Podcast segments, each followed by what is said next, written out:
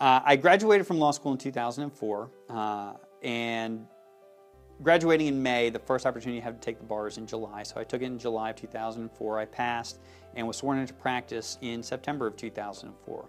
That was in North Carolina, and that's where uh, I cut my teeth uh, practicing law. Uh, I then moved uh, to Georgia, and uh, I had practiced long enough at that point uh, to where, thankfully, I didn't have to sit down and take the bar again, because after you practice for a certain number of years, um, you know, most bars figure out you know what you're doing at that point.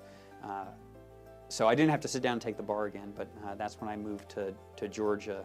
Uh, and uh, shortly after that, I worked for a little while for some of the, for actually some of the big name law firms uh, in the area, but uh, ultimately decided that I wanted to go back to owning my own business and, and going and, and helping the people that I like to help. And that's why uh, I started the Ward Law Firm.